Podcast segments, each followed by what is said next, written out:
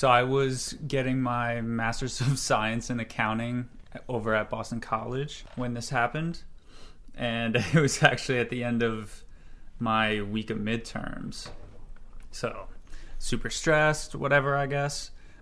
But instead of lying in bed all day like I wanted to, I went to the gym Friday morning and I went right for the squat rack. It was just 135 pounds, one plate on each end of the bar, and it was my ninth squat. You know, the first eight went down and up, perfectly smooth. I felt super light, didn't feel like a workout at all. And then the ninth one went down super smooth as well. But when I came up, my brain exploded. Something burst in the front of my head, exploded in the front of my head.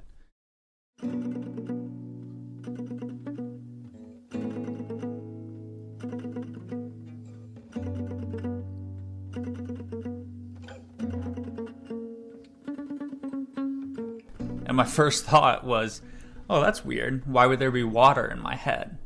Which, you know, looking back is kind of a stupid thought.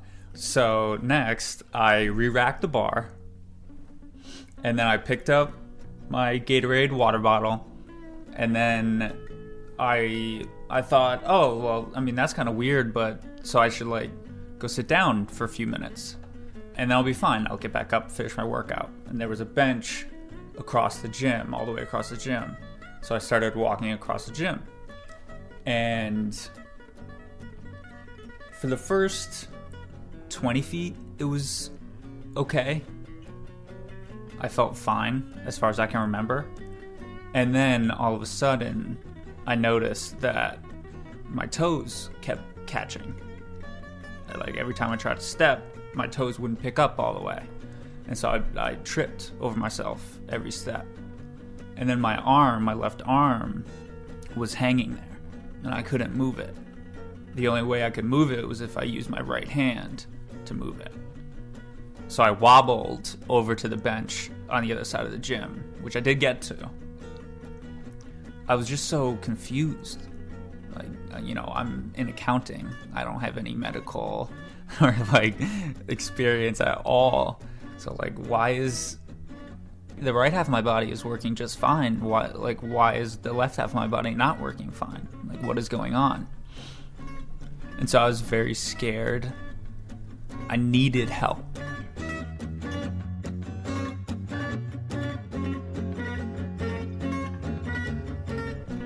and I'm somebody who, at the time, really never needed help, kind of with anything. And so that was just a very new thing for me to experience. So I got to the bench and I looked out across the gym, hoping that somebody could help me. But I couldn't speak, I couldn't get any words out. So I was sitting there and then all of a sudden I fell over. And I kept trying to sit back up and I couldn't. I just I couldn't. And I have this uh this funny sideways memory of a woman coming over to me. And she just said, "Hey, are you okay?" And I said, "No." She said, "Do you need help?" "Yes." And so she called an ambulance.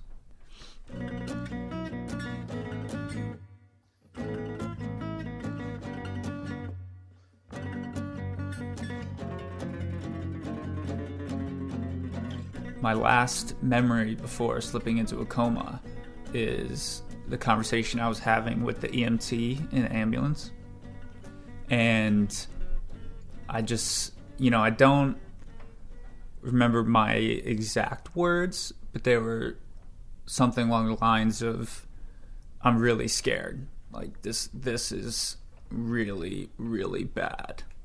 And I remember him saying no, it's okay. You're going to be okay. And I didn't believe him. I truly didn't believe him. And that's the last thing I remember. The next memory I have looking up at my dad and it seemed like he was yelling at me. Squeeze my hand with your right hand, Sean. Squeeze my hand with your right hand, Sean. And I did.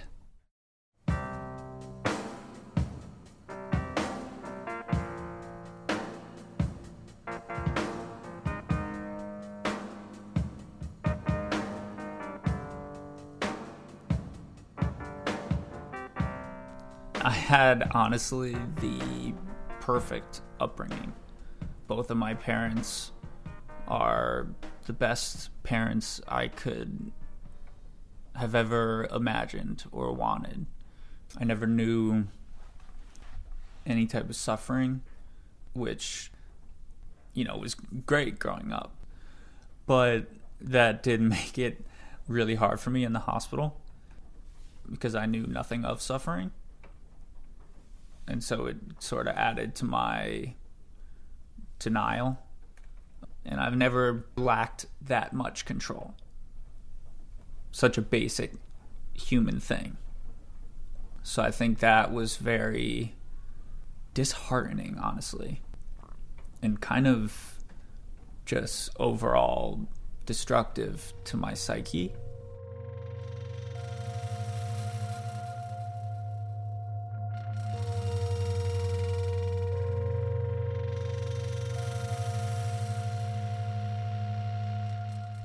Lying in a hospital bed unable to move, unable to go to the bathroom. Like, first off, I don't even know what's going on. I have no clue what in the world this is.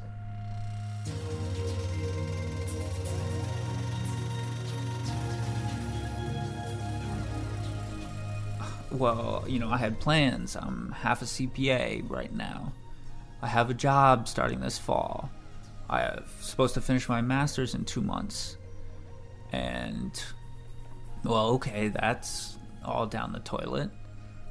What is the rest of my life gonna look like? Can I possibly live a life after this? Am I gonna be in a home for the rest of my life? Or in a wheelchair for the rest of my life? Like, I play pickup basketball three times a week. I just dunked two days before this happened for the first time. And now you're telling me I can't walk? It really was that all encompassing feeling of helplessness, but also a very deep hopelessness.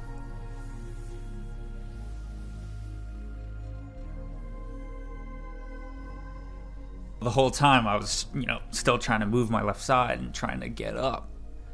Like, why am I in wherever I am right now and I'm not able to move and I'm not able to speak? Like, what could this possibly be? Like, did I die? Like, what, like, what is this? And the best thing I can think of like it was like I kept trying to move my body out of bed, but I was strapped down with invisible straps.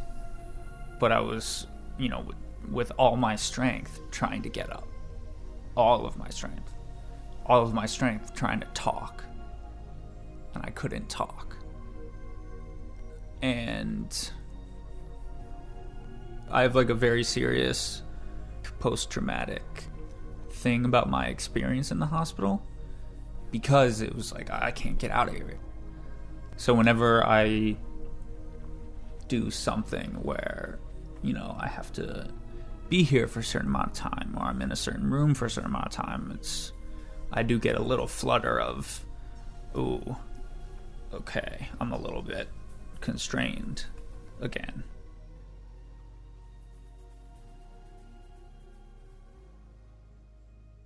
It wasn't like a doctor or anything that came in and told me. It was my family.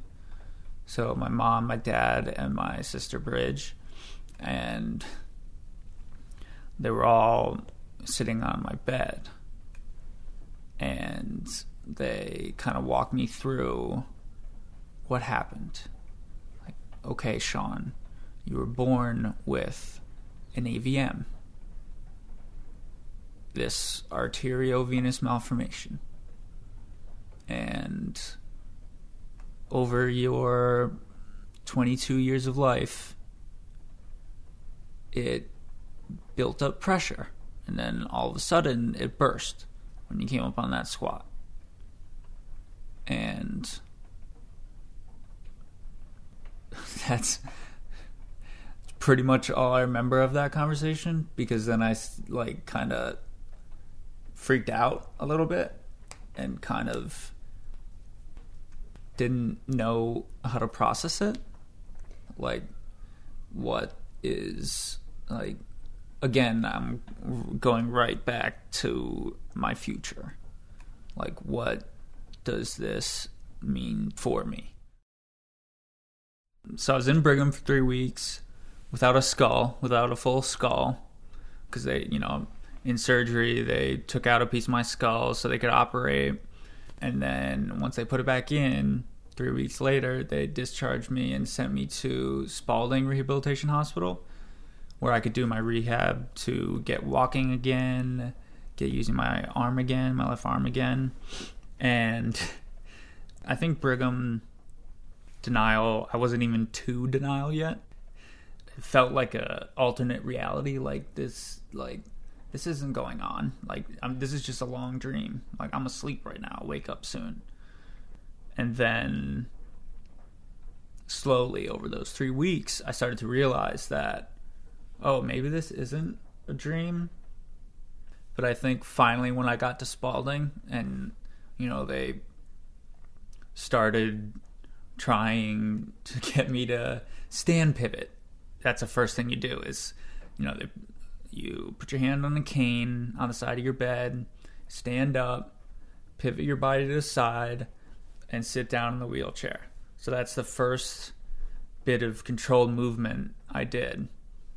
And, you know, sort of at that point, I was like, oh, okay, maybe something is different. And so I started to grieve for my former life. So then I went into denial.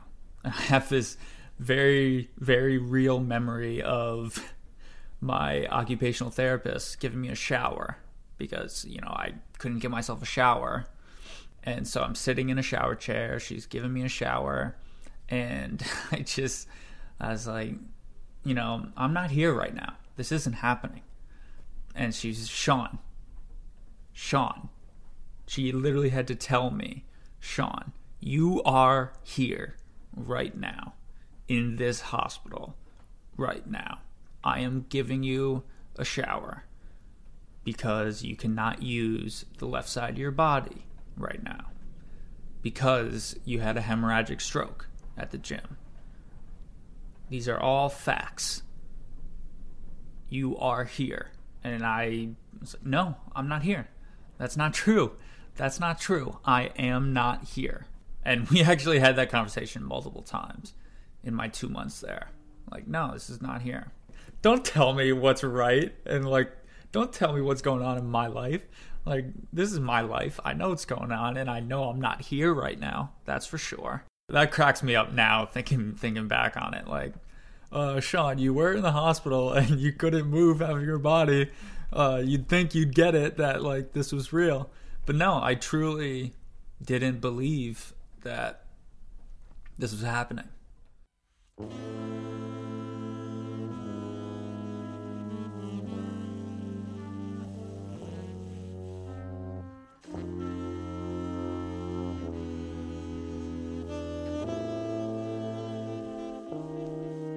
week, probably like two weeks afterwards, uh, I am nowhere near moving my left side at this point. We had maneuvered me to hang my legs over the side of the bed so I could pee into a urinal and my dad was standing in front of me, so I couldn't walk. I couldn't try to walk because at this point I was like, "Oh, you? I can walk." Like, what do you mean I can walk? Of course I can walk. So I finished, and he went. He turned around for five seconds to go pour it out in the bathroom, And so I took off. You know, fully expecting to walk totally normal. Fell instantly, obviously, because I couldn't use my left side. But the fall was in complete slow motion. When I'm talking about it right now, I can still feel it. And I've felt it these last two years. And, you know, as I fell, I, I see I see the nurses walking by out the open door. I see the floor rapidly approaching, and as I'm falling, I'm feeling my life and any semblance of control over my destiny like slip through the sieve that is now my hands. And when I hit the floor, that was the lowest moment of my life. The floor is super cold, like laminate hospital floor, leaning up against like the fake wood paneling on the side of the room. and and I'm calling to my dad like, "Dad, please pick me up. Come pick me up." And that realization of like, "Oh wow, like I've been stripped of the right to walk." And something I haven't thought about for 20 years. Something that I've taken for granted for 20 years. And so all of a sudden it was like, okay, this is this is happening. So that was a, just an awful moment, terrible moment. But when I started to hit bad mental moments going forward throughout my therapy, I would always come back to that moment.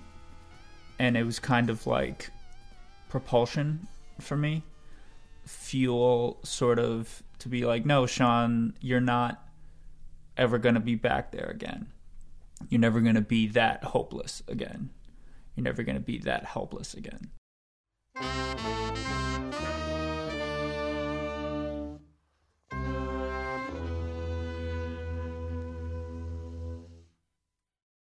I did not sleep a second the entire month of August 2016. Not one second.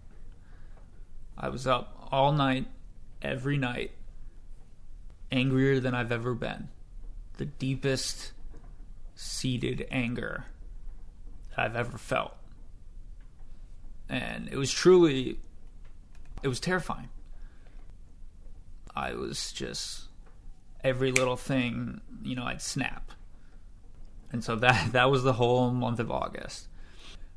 I remember I was on my computer looking at something and I had logged into the wrong account on my computer. So it looked like my computer had erased all of my files. And so I lost it. I'm like screaming, I'm punching walls, I'm just swearing and it, it wasn't it wasn't that. It was that was making me so mad. It was you know, everything that had been building inside for the last 6 months was finally that allowed me to to vent it out in that moment. But that's actually the moment that snapped me out of it because I just laid a huge punch into the wall, and my mom came over to me and wrapped me in this super tight bear hug. And she's, I don't know, like five, six inches shorter than me, so I can look down on her. And so I look down, and she's looking up at me with, I've never seen a more sincere look of love, but also concern. She was just so worried about me. And she just started bawling. Started bawling. And and she just she said, "Sean, stop. Please." You're gonna pop your clip. You're gonna pop your clip. I I don't want you I can't have you dying right now. Stop. Stop. I can't lose you. Stop. So looking looking down at her and seeing that look, truly seeing that look in her eyes was it that snapped me right out of anger. It's like, okay. Okay. And in in that moment it was more of for her. Like, okay, I need to stop being angry for her. And then, you know, pretty quickly it was like, okay, Sean, like you also need to stop for you.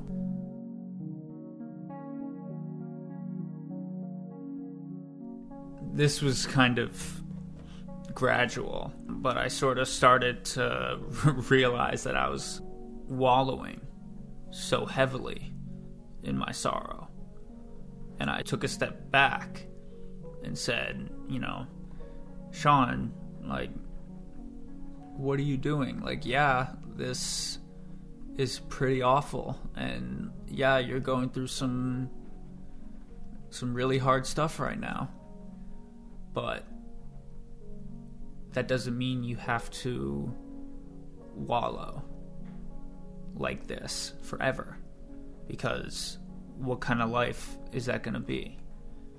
I had started to see that, okay, yeah, the life that I'm leading right now and what my life will be is not, yeah, it's not going to be what I thought it was going to be and what I had always wanted it to be.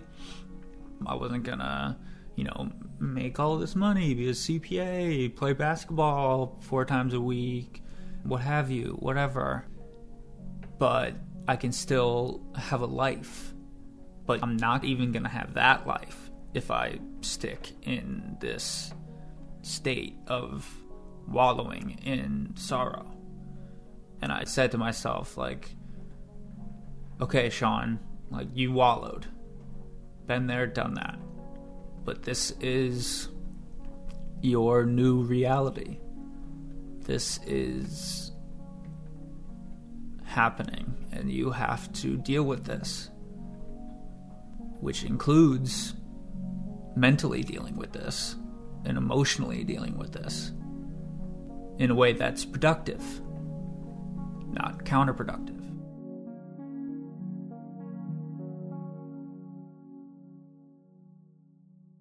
I mean, I'm closer to my friends. We have much deeper and much more meaningful relationships, which is really, really nice. And then to my family, my sister and I have always been so close. We have, you know, like we used to finish each other's sentences. But now we have weekly dinner every Wednesday night, twinner, and we just talk about you know whatever's on our minds and i do the same with my two best friends it's just such an open environment you know everybody's more comfortable we're we're all there's much more love spread more openly you know i don't even know why i was stifled a little bit before you know it feels so weird now being at this other level of openness and like that feels like the normal now. So I look back and I'm like, oh well, why weren't you this close with them before? But it truly has deepened and strengthened my relationships with my parents too. It's funny. I look I look forward to seeing them more than I would have previously. You know, I truly didn't know what suffering was before this but I do now because I've gone through a tremendous amount of suffering, especially the first nine months. That was, I would call that a very, very large amount of suffering. So I am a much, much more compassionate person. Much more compassionate person. I am, I'm just, I'm open to everything. I wasn't before. Not that I was super like closed off to everything, but I was you know, writing certain things off, um, not experiencing certain things because, you know, I'm this is what I'm supposed to do or this is my lane that I'm supposed to stay in. But now I'm open to whatever. And I think that the world would be a lot better place if we were all open and compassionate and understand that you know everybody everybody's suffering in their own way. Every single person on this planet is suffering in their own way. You know my pbe my pre-brain explosion suffering was very very minimal but it, you know i still have my own issues. And so everybody has issues. And so i think if we could all understand that and be open and be compassionate we could not add more suffering to this world and it would be a lot it would be a much better place to live